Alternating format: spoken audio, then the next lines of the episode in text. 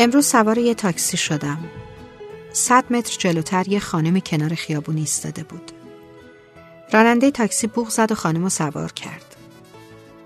چند ثانیه گذشت. راننده تاکسی گفت چقدر رنگ رژتون قشنگه.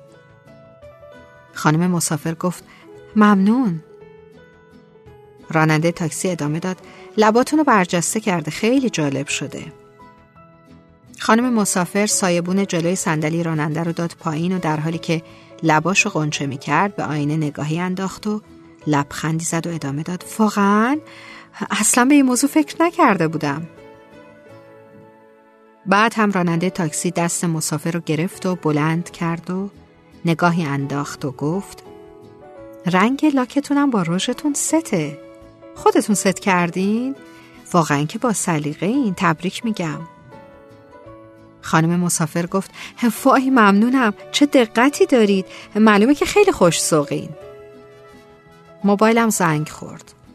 در حالی که اون دو نفر همچنان گرم صحبت بودن. موقع پیاده شدن راننده تاکسی کارتش رو به خانم مسافر داد و گفت هر جا خواستی بری اگه ماشین خواستی زنگ بزن به هم میام دنبالت. خانم جوان مسافر کارت رو گرفت و یه چشمک ریزی هم زد و رفت.